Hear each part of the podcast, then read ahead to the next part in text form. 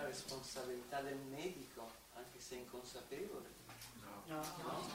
comprende dell'anima. Il medico non sa che sta impedendo. Perciò dice, ho, ho, sempre detto che l'abisso ultimo della, della, dell'evoluzione non è di essere in un sepolcro vuoto, ma di non accorgersi più che è vuoto.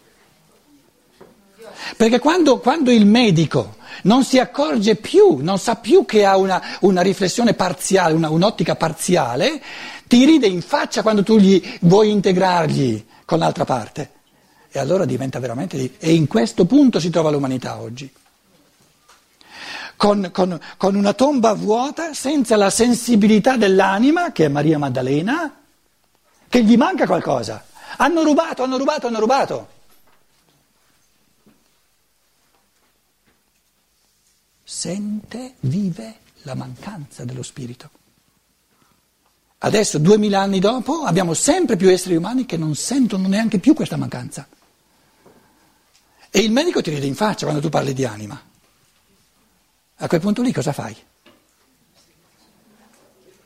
O il pedagogo che, che, che, che si, è, si, è imbottito di, di, teorie pedagogiche, eccetera, tu gli vieni a dire, ma guarda questo, questo, bambino qui è uno spirito eterno, si è incarnato nel suo io superiore, col suo angelo custode, eccetera, eccetera, eccetera, già con un piano per la sua vita che è del tutto individuale, eccetera, eccetera. Che cosa fa quello? Ti ride in faccia.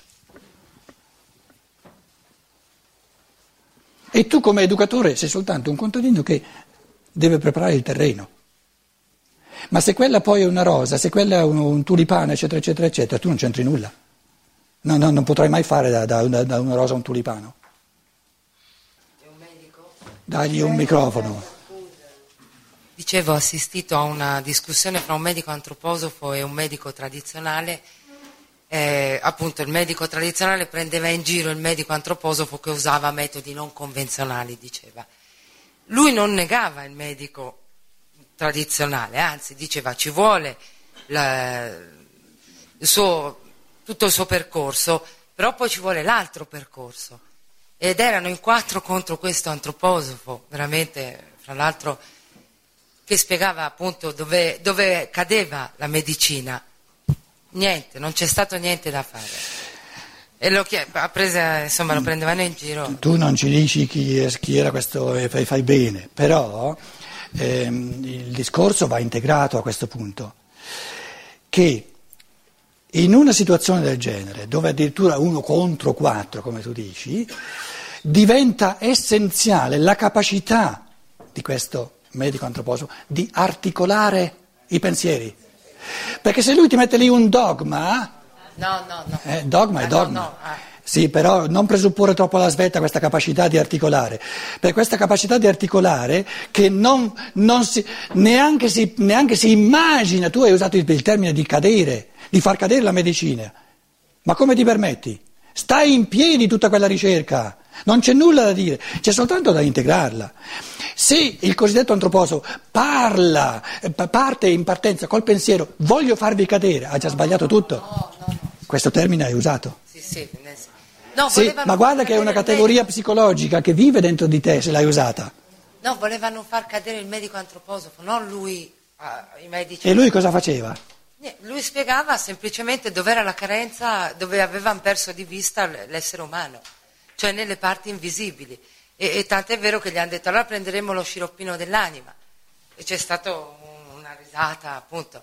No, no, lui... Sì rispettava, c'era un rispetto stupendo sì, eh, per la scienza e la medicina. Io ti sto dicendo che il, il cammino eh, interiore no, di articolare questa cosiddetta scienza dello spirito, in un modo che possa diventare perlomeno plausibile a chi perlomeno non ferocemente la voglia bloccare, è un cammino di tutta una vita.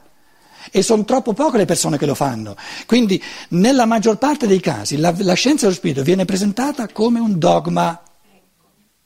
Questo è un dato di fatto. E un dogma non convince nessuno, ma non convince nessuno non per cattiva volontà dell'altro, ma perché non c'è stato un cammino di conoscenza, di, un cammino di pensiero, quello è fondamentale.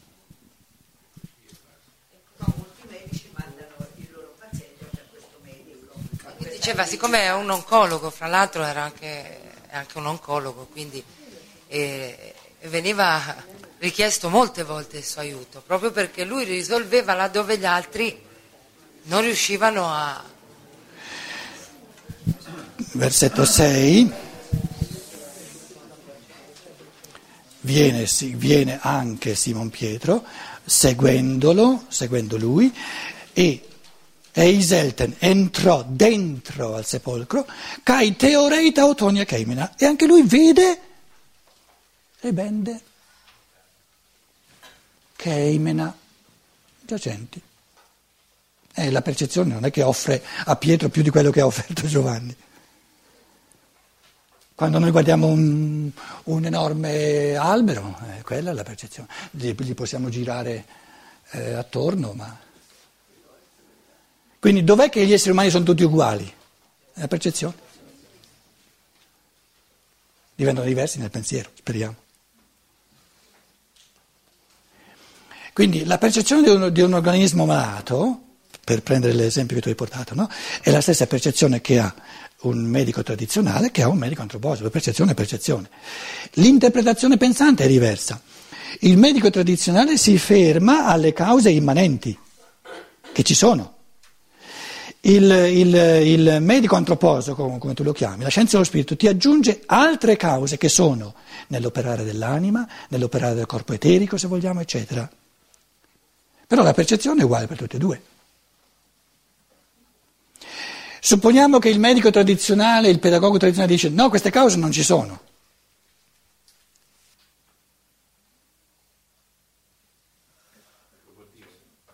Attenti, qui è un punto fondamentale. Queste cause non ci sono. A partire da Aristotele, Agostino, poi Tommaso d'Aquino, soprattutto la scienza dello spirito, si fa una distinzione fondamentale tra un'affermazione che nega, che è una contraddizione in termini, e una, un'affermazione, una, una, una, un enunciato che afferma qualcosa. Che differenza c'è tra dire qualcosa non c'è e dire qualcosa c'è? Aspetta, piano piano piano. E che quello che non c'è non si può dimostrare. Che non c'è. Che non c'è per sua natura. Cioè, non c'è, quindi non è dimostrabile. Quello che c'è è dimostrabile, quindi è... Deve no, essere dimostrabile. Deve essere dimostrabile. Altrimenti non c'è. Altrimenti non c'è. Allora, ripetiamo il, il, pensiero, ripeti il pensiero, ricamaci un pochino. Questo pensiero è fondamentale, perché dimostra, e lì eh, salta fuori la, la, la, capacità di pensiero argomentativa dello, dello, dello scienziato dello spirito. Perché se non ha questa capacità argomentativa, eh, pone un dogma lui, lui dice sì e gli altri dicono no, ma sono sullo stesso piano. Invece il sì e il no sono su un piano del tutto diverso. Qual è la diversità? Sì, cioè che ciò che non c'è... Quando io dico che qualcosa non c'è... Eh, faccio una, un'affermazione, eh, diciamo, paradossale in sé, perché io faccio un'affermazione su una cosa che in realtà non c'è e quindi non posso dimostrarlo. E quindi non posso dire nulla su qualcosa che non c'è. Perché è paradossale? Adesso hai aggiunto qualcosa di molto bello. Sì, è paradossale perché faccio un'affermazione positiva su un, eh, qualcosa che invece non, non, es- cioè non, c'è, è negativo. Quindi un... Questa anima di cui tu parli non c'è. È legittima questa affermazione? No. Legittimo è soltanto dire ciò di cui tu parli, io non lo conosco. O non lo vedo, non lo conosco. Quindi deve fare un'affermazione su di sé. Com'è? No, sta attento, lui ti ha detto non si può dimostrare che qualcosa non, non c'è. Se non c'è non è dimostrabile, perché non c'è. Perché non Poi... c'è. Guarda che important- questo pensiero è importantissimo.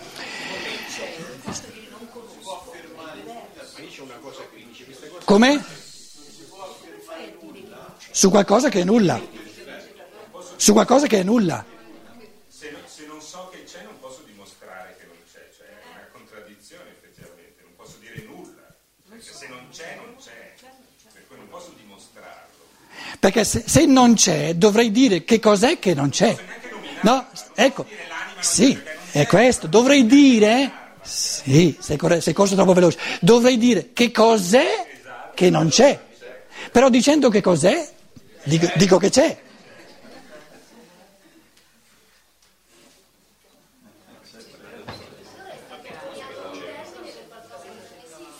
Com'è?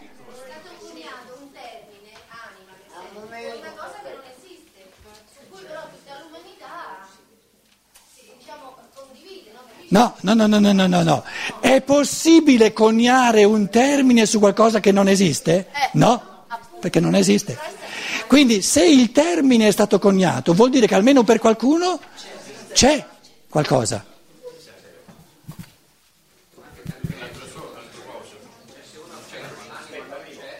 Com'è?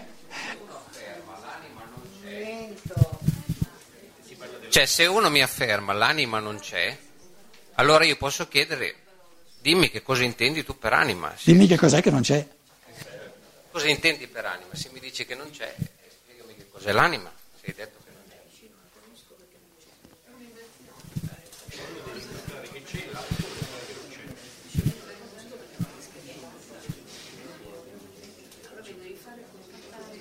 Quindi l'unica affermazione legittima, onesta, è di dire, caro amico, tu mi parli di anima, ciò di cui tu mi parli per me non esiste, però per me. Sì, ma me l'ha già spiegato per, per- per un'ora, me l'ha già spiegato per un'ora. Eh, allora gli devo dire ciò di cui tu parli per me non esiste, però dice per me non esiste, allora va bene. Preva- pre- prevarica il, il campo di ciò che gli è concesso quando dice non esiste, non soltanto per me. Perché non esiste significa che non esiste neanche per te. Sì, per me non esiste. Però il- lo scienziato normale ti dice non esiste. Non ti dice per me non esiste.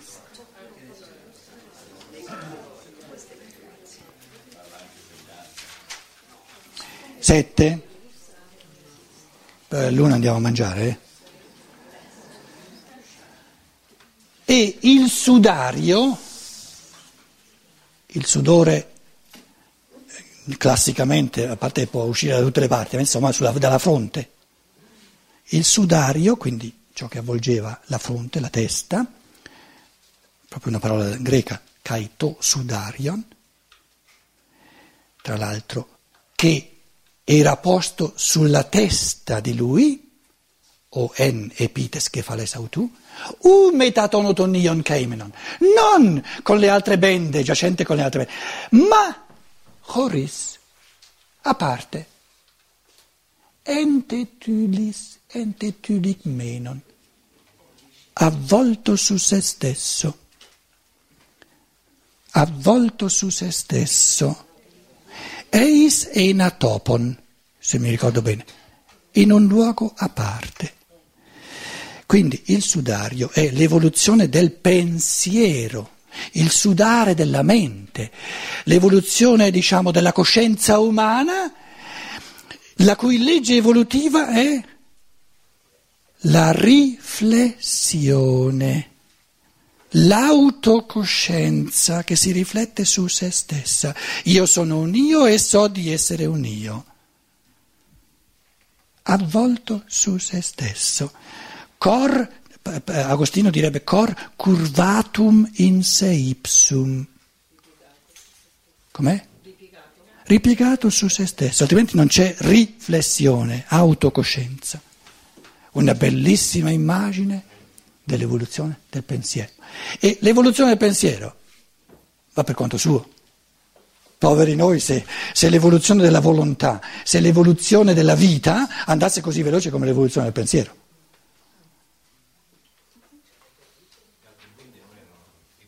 Pensare a un ideale, eh, basta che lo penso, ce l'ho.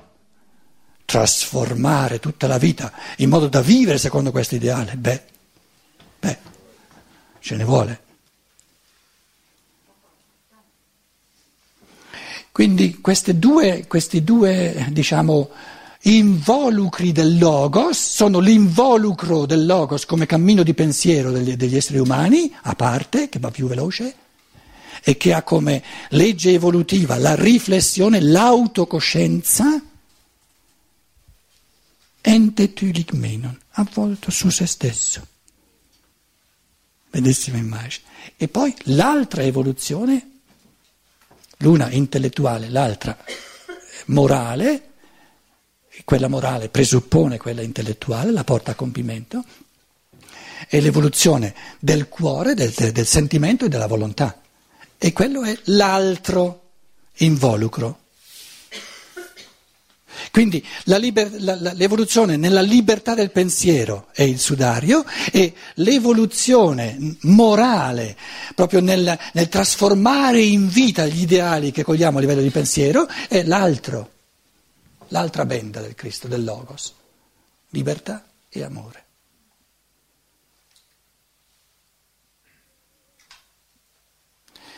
Quindi la legge evolutiva del pensiero è la libertà e la legge evolutiva, diciamo la legge evolutiva de, dell'intellettuale è la libertà, la legge evolutiva del fattore morale è l'amore. L'amore trasforma la vita.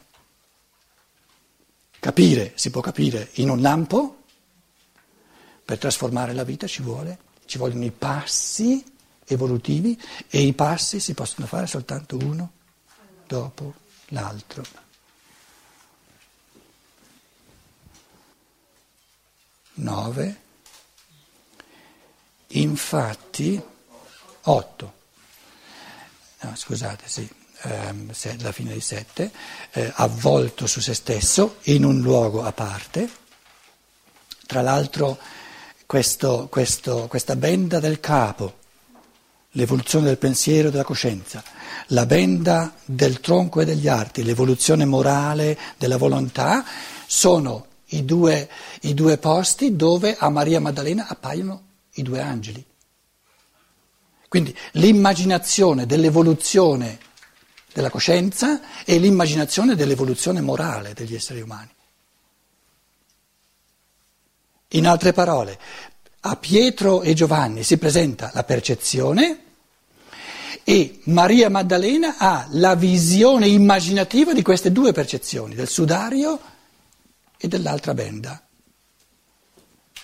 Ed, ed, ed, verrà detto fra poco, verrà detto, vide due angeli, uno dalla parte del capo e l'altro dalla parte degli, degli arti, l'altro angelo dalla parte degli arti, degli arti. Quindi la polarità dell'essere umano è una polarità di, di volontà, di comunità, di amore, Pietro, una polarità di pensiero, di libertà, di, di, di, di pro, progetto verso il futuro, di progettazione, con l'intento nelle forze dell'anima di creare sempre il giusto equilibrio tra, tra la libertà e l'amore, tra il passato e il futuro, eccetera.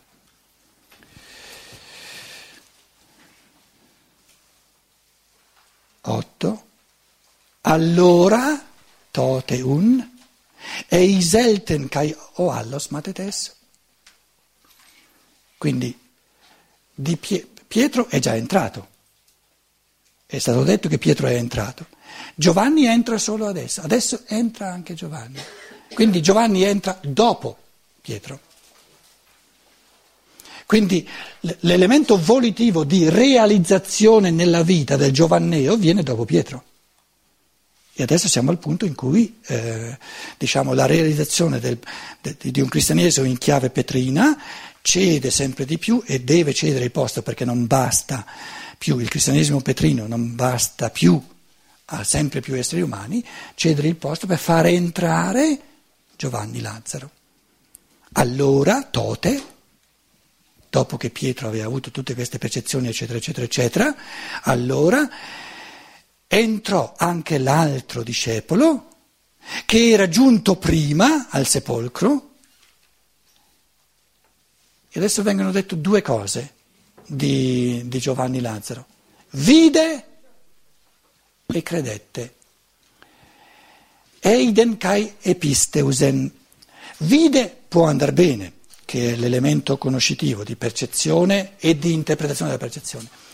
Il credere ciò che noi traduciamo con credere, è l'elemento del cuore e della volontà che dà fiducia a questo impulso evolutivo, che è ciò che porta l'evoluzione fino alla fine della seconda metà dell'evoluzione terrestre. Quindi episteusen, una cosa che ci siamo detti tante volte, la pistis, ehm, questa categoria volitiva di sentimento e di volontà è una categoria, diciamo, di evoluzione degli arti, una categoria morale.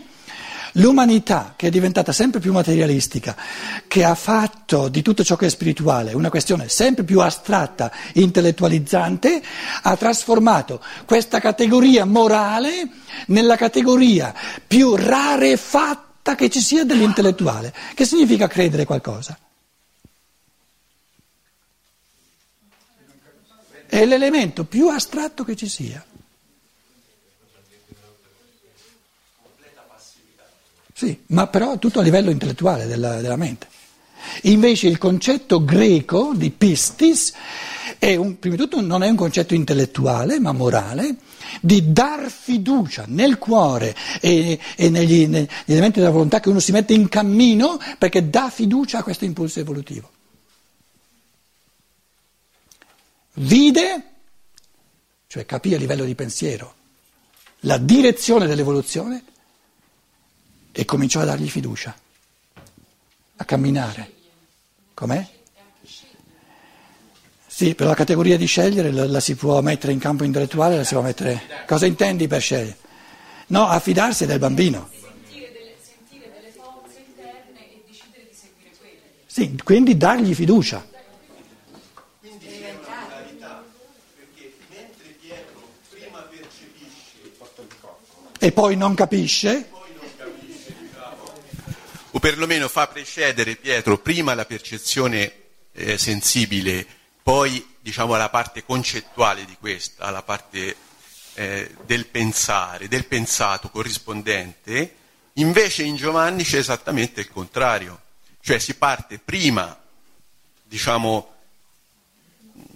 da un universale anteremme, diciamo, no? potrebbe essere eh, di tomistica, no? Mhm. E quindi passare, tradurre da, un- da, diciamo, da un'idea, portarla ne- nella realtà, nella concretezza. È, è esattamente il processo contrario, in fondo.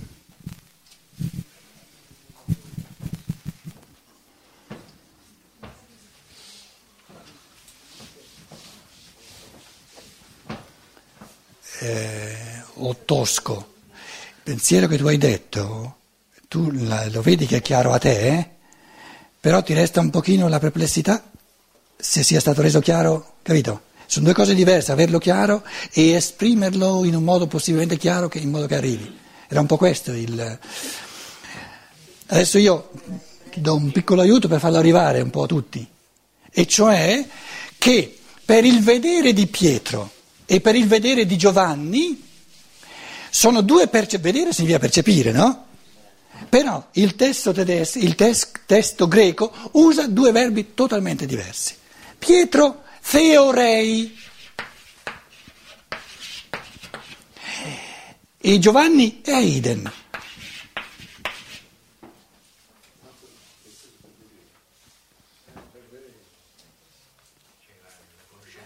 Da theorein viene la nostra teoria. Theaomai significa è la percezione sensibile. Da theaomai viene il theatron. No, theatron, teatro. Percezione sensibile. Quindi Pietro ha la percezione sensibile. Guckt. Sieht aber nicht.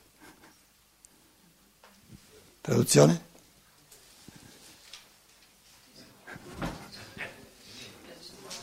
E Michael dice lasciami in pace. Pietro vede ma non capisce. Invece questo Eiden è una- un, un modo di percepire che interpreta in chiave di pensiero la percezione. E proprio perché Giovanni, Giovanni Lazzaro, che ha vissuto lui stesso l'essere nel sepolcro, e quando è uscito dal sepolcro anche lui ha lasciato un sepolcro vuoto, no? Quindi lui vede capendo ciò che vede. E perciò dà fiducia a questa evoluzione che parte dal sepolcro vuoto.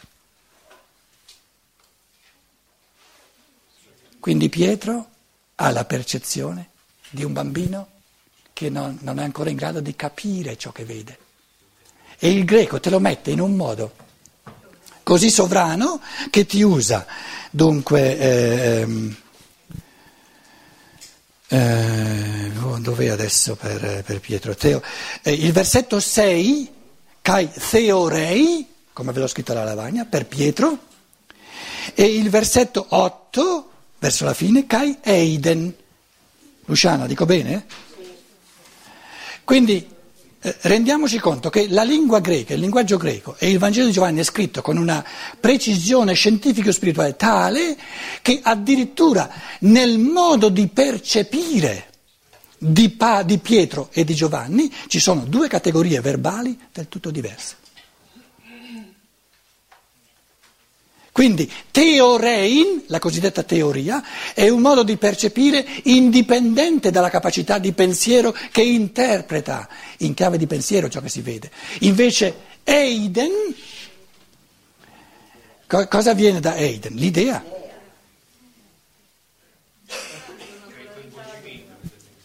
No, è una interpretazione della percezione in chiave di pensiero. Non c'è anche una polarità di analisi, teoria, no? successione dei fatti, vedo quello che succede, lo spagino davanti, analizzo. Eiden. Aspetta. Non abbiamo capito niente. Non abbiamo capito niente.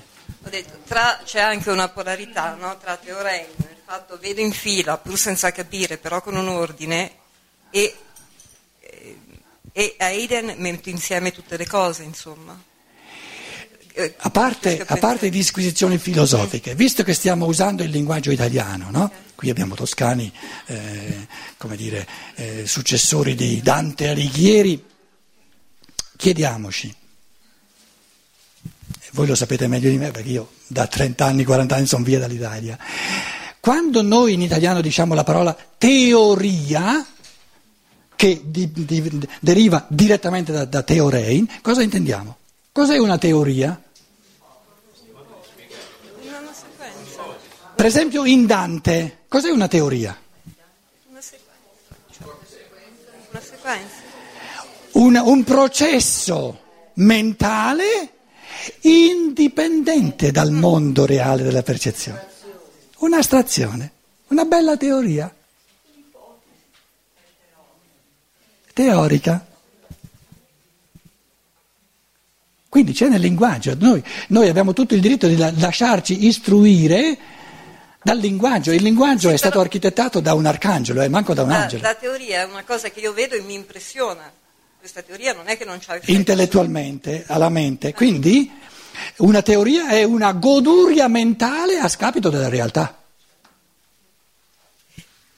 Sì, sottolineo ancora che perché a scapito della realtà? Perché la realtà non mi interessa.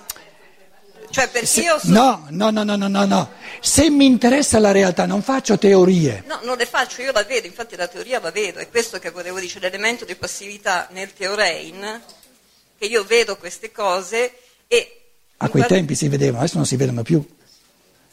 Adesso di- diventa- è, è diventata Adesso sì, come parola, adesso pura sì, disquisizione no, intellettuale. Parlavo della parola in un senso più, più preciso, più...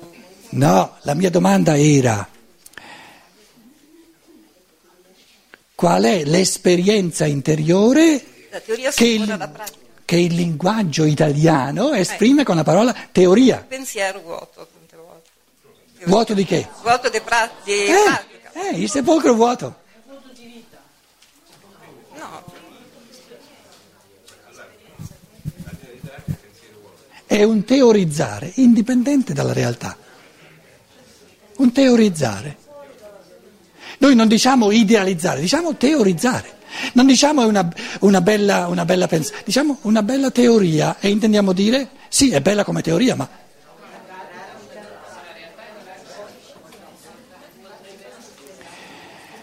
buon appetito, buona siesta.